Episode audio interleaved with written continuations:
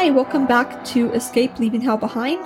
In this podcast, we talk with people who have left an overbearing religion or cult behind. Hi, welcome back to the podcast. Today we are here with Ashley. Ashley, can you tell us a little bit about yourself?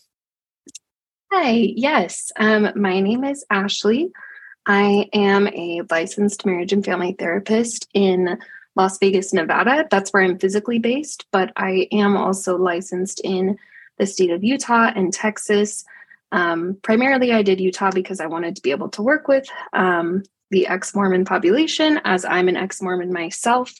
Um, I was born and raised in the Mormon church. So, yeah, I'm just excited to talk more about kind of my experience in the Mormon church, leaving the Mormon church, becoming a therapist, all that good stuff.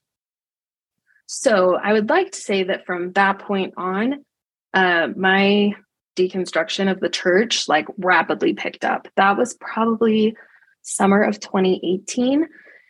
And fast forward a little bit, I ended up leaving the church December 29th of 2019. So it only took about a year and a half from there. Thanks again for joining us today.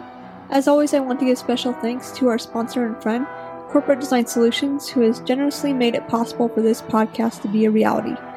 If anyone is looking for help protecting their digital info, please email Michael at helpdesk at corpdesignsolutions.com.